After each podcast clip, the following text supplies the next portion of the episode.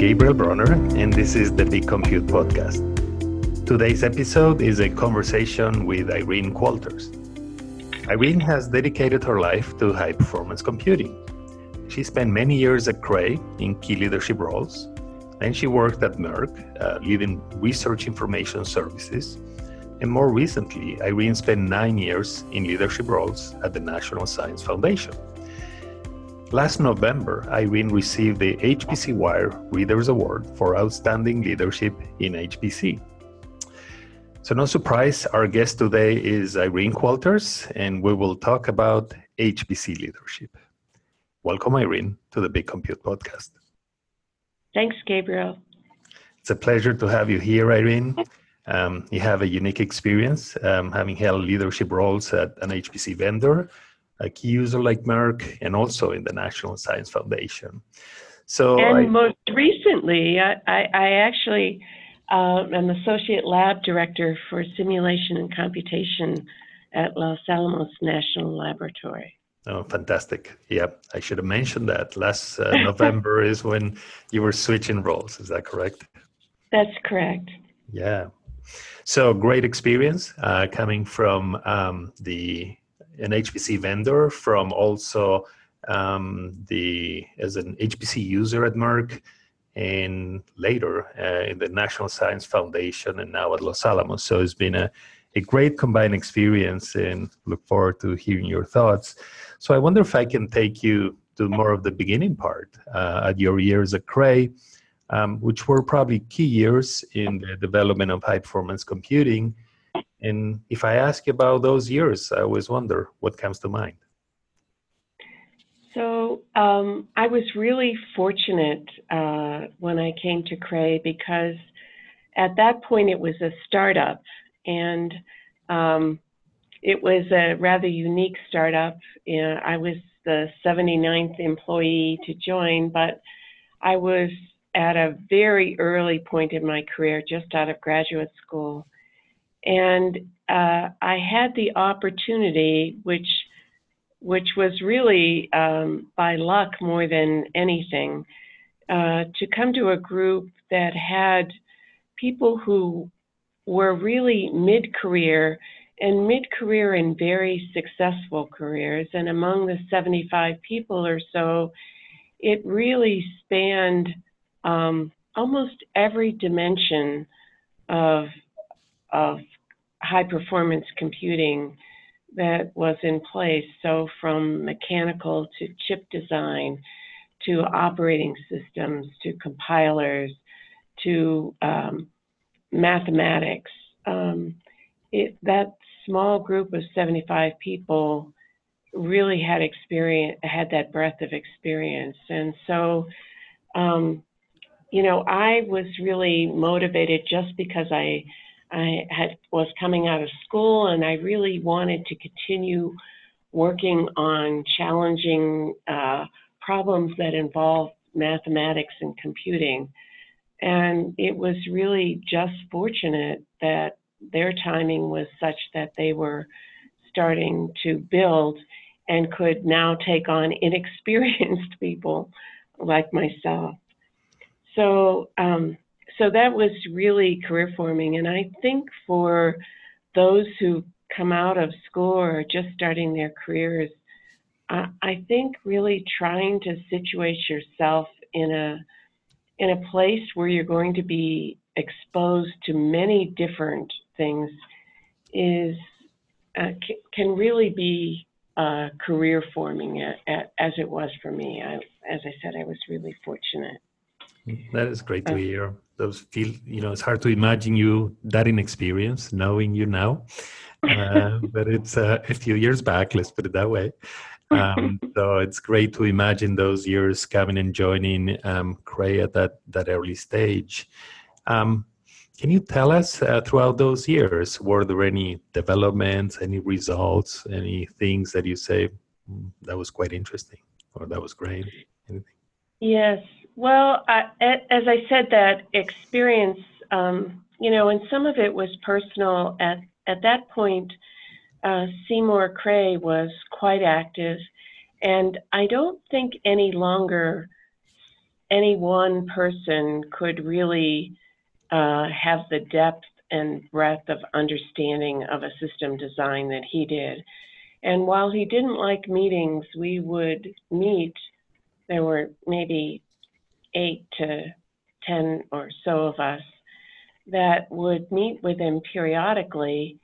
And um, he would go toe to toe with each of us, whether it was the person doing the mechanical design, the cooling, the chip design, the memory uh, choices, the the compiler and what its priorities were, and he was able to really go toe to toe with each of us and go as deep as uh, as was necessary, and and so I, I think that was probably the end of that era, but it it really gave me um, kind of an understanding of things at a detailed, a holistic understanding. And I think uh, understanding how your work, no matter how technically deep you are, how it fits in a bigger, bigger landscape. Um, I think that that that really stood out for me as a learning, and so I had the opportunity to um, work on the compiler to take some risks of my own. I was encouraged to do that. Um, and um, to travel internationally to uh, get a very deep sense of how um, what the potential was for the work that I was doing. And um, I, I really learned to appreciate that and to realize um, what a uh, what a general um, how generally important that is. And I um, so so I was as I said I wasn't pushed, but I was encouraged and I was given every opportunity. Um, even though I I was the youngest and one of the few females, um, I, I was given really every opportunity to develop. So so I think that that was really important. I think moving from uh, vectorization, the, the compiler was probably the first commercially successful uh, auto-parallelizing compiler. Um, and so that was really uh, just a, a, wonderful experience because the um, theories and the uh, general approaches about dependency analysis, which underlie the ability to parallelize, were really being developed in academia. And in order to um, implement uh, a, pra a, practical computer, you had to uh, keep abreast of that work, but you had to employ a lot of heuristics.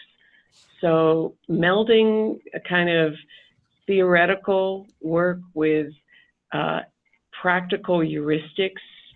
Um, I, I, really learned how to do that, and that also became invaluable. Um, besides the vectorization, I think the the broad understanding of parallelism then carried over into the massively parallel systems.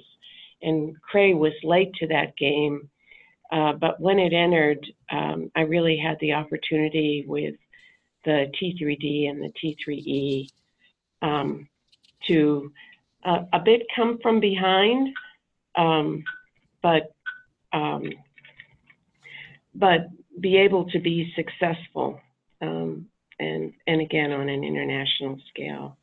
So I, I, it was very it was a very fortunate uh, and long period of time over 20 years.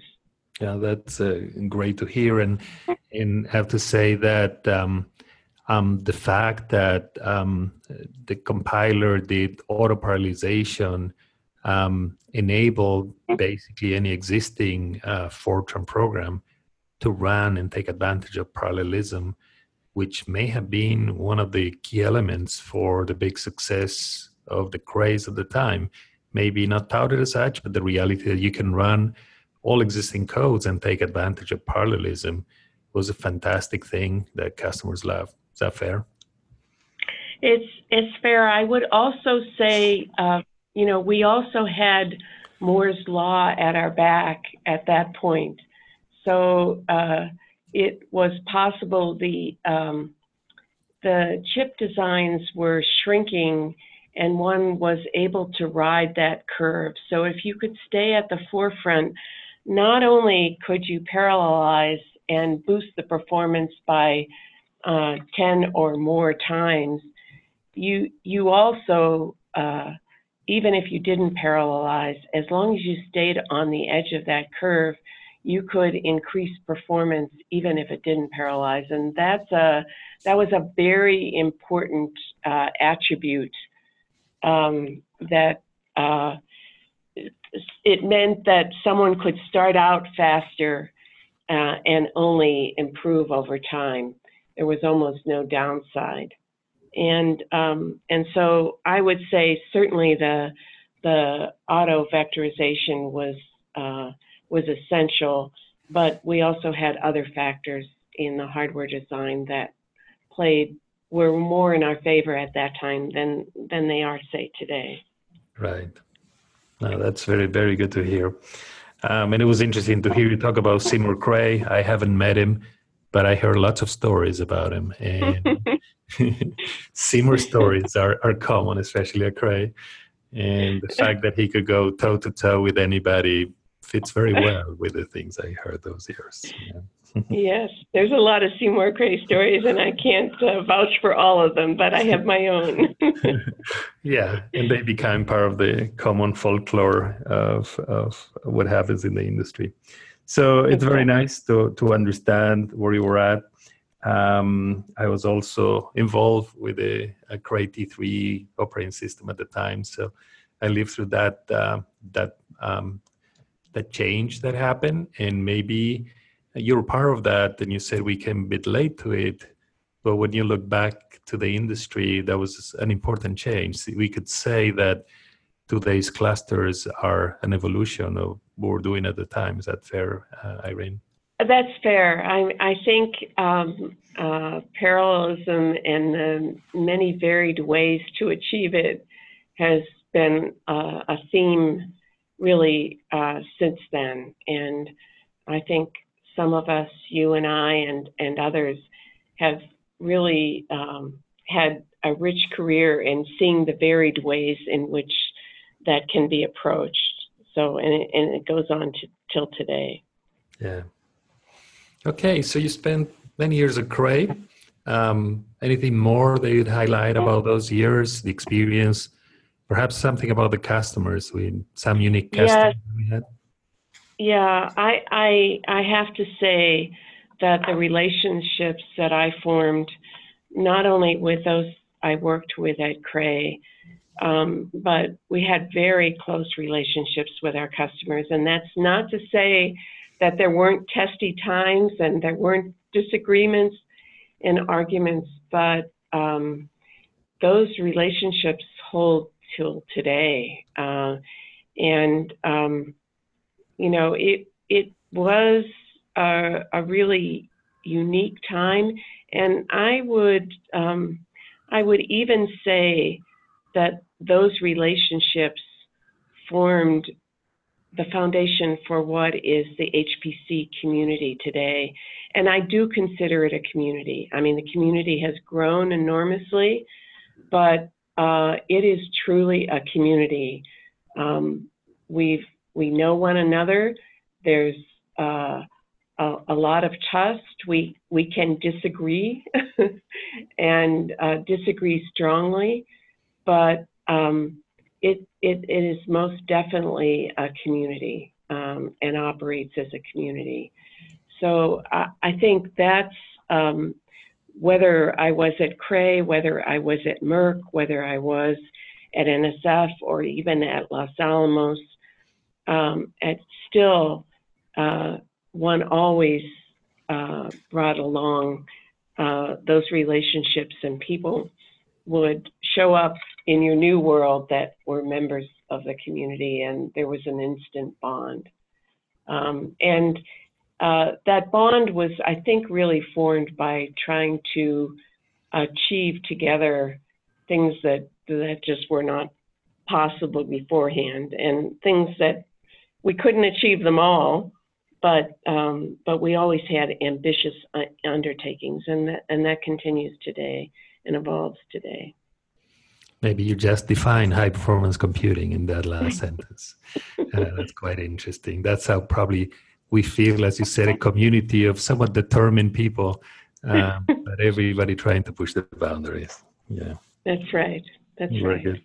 Irene, this is great to hear the time at Cray, and I thought it'd be nice to hear something I personally lo- know less about. But um, from Cray, you went to Merck, um, and um, in I'm I'm curious, uh, particular learnings about that transition from a computer vendor to a, an HPC user. What was important at Merck? I mean, um, anything you'd like to share with us? So, first of all, I would say that I had actually decided um, after over 20 years that I was going to make a change and a definitive change. And I, um, I had strong affinity with what I would call the application space of high performance computing. And I had seen it in many different ways and many different fields and um, and so and, and, that was one area I was looking at the the whole area of application. I felt that I wanted to stay in industry for sure. I felt very comfortable in industry, and I liked the focus in industry. I um, I, I just resonated with me at that time, and um, and I the other area I thought about going into was not the application space, um, but was actually going more strongly into I/O and data, which is interesting considering what happened and what has happened in that space. Um, and in the end, and I looked at both, and in the end, and, and frankly, I took uh, I took a, a year to do a distinguished visiting scientist role at NASA uh, Goddard. I was invited there by a colleague uh, uh, who's uh, retired now and a lab fellow, um, Milt Halem, who's a real role model, another real role model for me. Uh, he's currently teaching at University of Maryland, Baltimore County after retiring as a NASA fellow um, some years back but he I, I knew that I didn't want to go into the government, but he asked me to come to NASA Goddard for at least six months, which I did. But in the meantime, I I, I looked at Merck and a, a several other opportunities in industry. And uh, frankly, what drew me to Merck was that I had seen what had happened uh, to the realm of physics in the 20th century.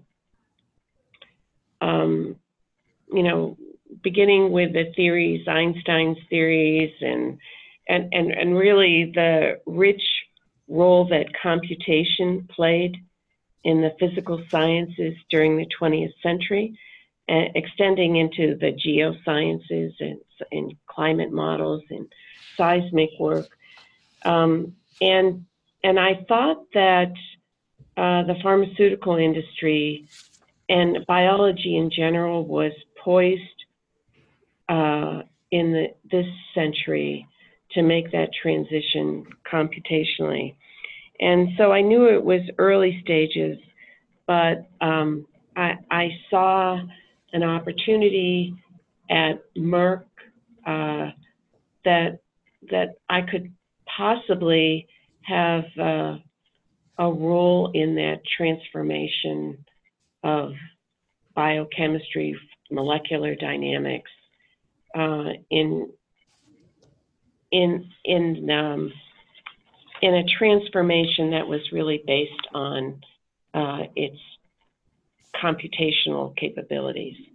And so that's really why I went. I, things like imagining elimination of uh, animal trials uh, because one could uh, one could deepen the knowledge of um, of biological systems and chemical systems uh, within animals so that one could do predictive simulations without actually doing the animal trials, much as what happened in uh, computational fluid dynamics with essentially the replacement of wind tunnels with um, largely replaces wind tunnels with uh, computational models, um, uh, etc. So that's why I went, and um, you know I think uh, that that still is at the frontiers. Uh, I think much progress has been made. Uh, there was last month the largest um, uh, uh, molecular dynamics simulation, a billion atoms, uh, happened uh, here at Merck, but the time scales on which that computation operates are still too small. Uh, they're, they're, on time scales of a nanosecond or uh, even sometimes achieving a millisecond. But those time scales are, are not yet uh, sufficiently long enough uh, to offer the kind of predictive capabilities that one will need to uh, to to really advance the field. So progress is being made, but it's not there yet. But I I really uh, I did enjoy the time at at Merck uh, immensely, and I saw um, the field of genetics uh, start to arise, and uh, and come into its own. Um, and that's still progressing. So, so it was really rewarding in that sense. Uh, I would say uh, what really caused me to leave is that I actually missed my own discipline. Uh, I missed the computer science. I missed the that engineering and being part of that directly because all of the work that I was doing at Merck and that my group was doing was really focused so purely on the application space that I missed actually participating in the more in the computer science realm and and being a part of that. And so that that really uh, uh, caused me to turn back into areas that would bring me a little bit closer to uh, the nature of computer science and how it's advancing, and computing itself and how it's advancing. Yeah, so I'm I'm seeing first the reason to go, then the reason to leave. Both make mm-hmm. sense, and and the the common thread I'm I'm seeing in both uh, periods of your life, where you went in early uh, to the design of computers um, and see the magic progress that happened there. And you probably went in early into the pharma space and saw the beginnings of what's happening now, which we'll get to. Yes. You know, a revolution in medicine, right? And now yes. you decided to leave and, and go more to your roots and more to where computer science was happening. And then you went to NSF. And yes. uh, what I understand from your time at NSF is which people may not know that at NSF, you've enabled projects involving scientists from all across the world. And some of them led to breakthrough results. We tend to think about NSF as an American institution. Uh, but it's interesting to be interesting for people to hear a bit about those. So tell us a bit about NSF and about the, the projects that were enabled. So, um, so it, uh, one of the things that I, I did. NSF really focuses on support largely for the academic community. Um, and so um, for me, uh, this was a, a very deep change in that I was not involved in actually doing the work myself. I would, and uh, it took me more into the both the government side and the academic side. And so I really decided that at, at this point in my career, while I was ready to leave industry, I still was felt um, that I wanted to intellectually contribute, and so I looked for more a role that I could be of service to the community that uh, really I had I had participated in, and um, and and really felt uh, a deep loyalty to, and so I really wanted. I really deliberately decided that I wanted to switch more into a service, and I knew it would be uh, a bit of a challenge because I'm not an academic. And um, even when I was in school, I knew that I my career would not be as an academic, and um, and so I knew that I would have to learn a lot because it, it wasn't my area. While I'd interacted with academics, you know, I, I'd never, you know, I, I'd not really operated strictly in that role in that in that area. So, you know, one of the things that I wanted to say that is really important for those of us who over have had these really wonderful uh, careers that, you know, just have had opportunities that I think from a timing perspective, yes, one has to be ready, but timing is is really important. And we happen to fall into a time and had sufficient skills to be able to have this ability to participate. I think um, recognizing at this stage when our responsibilities, our children may be grown, we don't have such financial responsibilities, that we actually can take risks and take different risks than we could earlier in our career. And, and, and that risk can allow us to give back um, to that community. And so that was really the thinking about um, going to NSF. And I found it to be a, um, a quite uh, uh, really rich environment. Um, I had to learn a lot. yeah. um, but uh, it took me again to that mediation between where the technology is going and what are the frontiers of various scientific disciplines and how do those frontiers interact with one another and how do they um, how, how do they uh, how can they use emergent technologies and so I, you know really i it was it was quite a rich space and i would say in terms of what new advances occurred um, I didn't do any of those advances. so, you know, none of it was was me.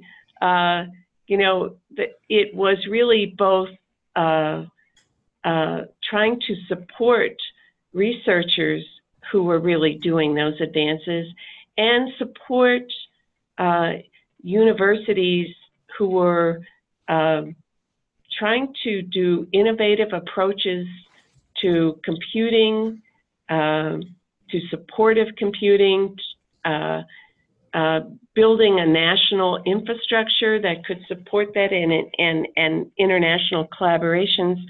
So it was it was really their successes. I I can't really lay any claim uh, to them myself, but nonetheless, um, it was very enriching, and I did have that opportunity again, as I had at Cray, to see, um, you know, particularly at the computing centers that NSF supports, uh, to see researchers uh, begin to explore, um, again, molecular dynamics.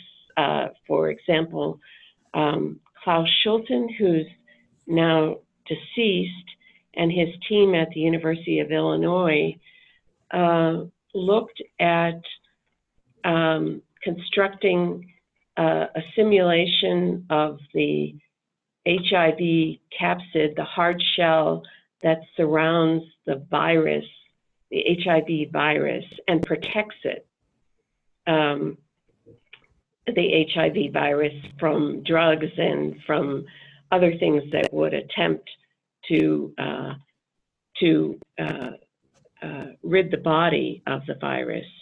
And so he the, he constructed the first uh, 64 million atom uh, capsid shell, showing its structure and showing where ion channels might be present so that drugs could be targeted to penetrate through that ion channel into the virus.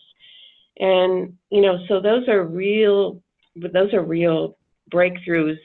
Other groups were um, uh, looking to uh, on, on, the NSF machines as well as others, we're looking to detect uh, um, gravitational waves, to, to search for evidence of gravitational waves from examination of the data coming off of inter, interferometers, um, again, worldwide, and, um, and, and being able to match what they saw in that data with, again, simulations of black holes colliding, for example. And again, this is none of the work that I did, but I played a small piece by supporting others um, as as they tried to do these simulations, as they try to uh, produce software and uh, acquire systems that would allow that analysis to be done. That is very good to hear. And I think, Irene, you mentioned that you had a motivation for service, and I would say a good leader uh, focuses on service. And that's what you did those years at NFS. And I've heard you before talk about a few of these projects, like the Black Holes Colliding uh, project on seismic and Arctic project, and your passion came through. The fact that you didn't do them, uh, you didn't do the project yourself, the fact that you were part of the team that enabled them um, was just wonderful to hear. So I want to share that. Yeah, well, thank you. I was. It's a privilege, really, um, to be able to help in whatever way uh, one can, and and just to see those uh, those achievements up close. Yeah, very good. So Irene, you uh, you've been a very successful leaders leader in all these spaces. Um, in so I I'm I'm reflecting on the fact that very different stages, very different environments. Um, you you've achieved in all of them, um, and I wonder you you gave a few tips here and there um, for new people coming along but I wonder if there's something you'd like to share, any any particular things you'd like to share for um, people coming along, the next generation of leaders coming behind you. So um, a couple of things I would uh, say, and and these may sound uh, trite, but uh, I think they're true nonetheless. One of the at at moments at um, at Cray that I can think of and here at Los Alamos, um, some of the most um, profound advances that I've seen come from groups of people that have very different perspectives, very different ideas. And so um, I, I'm really a firm believer in in diversity and diversity in all its aspects. And by that, I mean ways of thinking, uh, very different perspectives. And you only get that diversity if you're bringing people in from different backgrounds, from different cultures that really can represent, you know, quite unique ways of looking at things. And and frankly multi-generational. You need early career mid-career um, a, as well as uh, uh, more mature uh, career people, in order to get that mix of ideas that really advances um, either technologies or fields. And one can see that happening in uh, areas such as quantum research, where one is trying to um, mix uh, different uh, disciplines. Uh, one is in training a, a new generation. Um, and that that being able to work in that environment and frankly being able to lead uh, so that one is able to have different points of view, disagree, but then uh, use those to uh, take a field in a different direction, in a direction that no one person could do on their own. That's really the name of the game in so many areas now.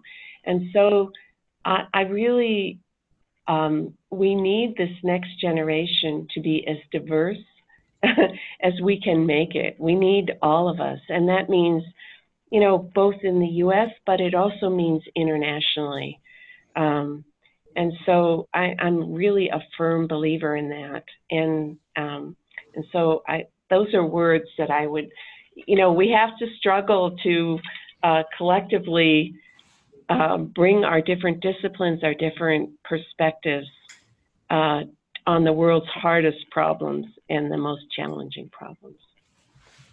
It's great to hear. Diversity is what's going to help us continue to innovate, come up with new ideas, collaborate in a good way. So um, it, it's great to hear your thoughts on that. Irene, it's a rare opportunity uh, to be able to interview you. So I want to thank you on behalf of, of our audience. Um, before we close, uh, I wonder if there's something else, anything else you'd like to add? Well, I, I, I don't know that I'd like to add anything else, but I want to thank you, Gabriel, for um, reaching out. Um, it's uh, it's really a sign of this community that one can uh, see someone after 10 years, after 20 years, and that bond is instantly there. So uh, I want to thank you for uh, doing the work you do and and and for um, and for talking with me. Thank you, Irene. It's it's a pleasure to reconnect with you. Uh, it's been good years, whenever 20 years ago, but that's going to date us a little. uh, but it's always great to connect, to listen to you, hear you two, two stages after that, and hear your experience in, in, in the other um, opportunities you've had. So thanks again. And uh, in closing, I'd like to thank our guest, Irene Qualters, leader in HPC, for giving us the opportunity to peek into her career, her learnings, her thoughts and help us pass a bit of Irene to the next generation of leaders. Till next time, Thanks. I am Gabriel Broner, and this is the Big Compute Podcast. Thanks, Gabriel.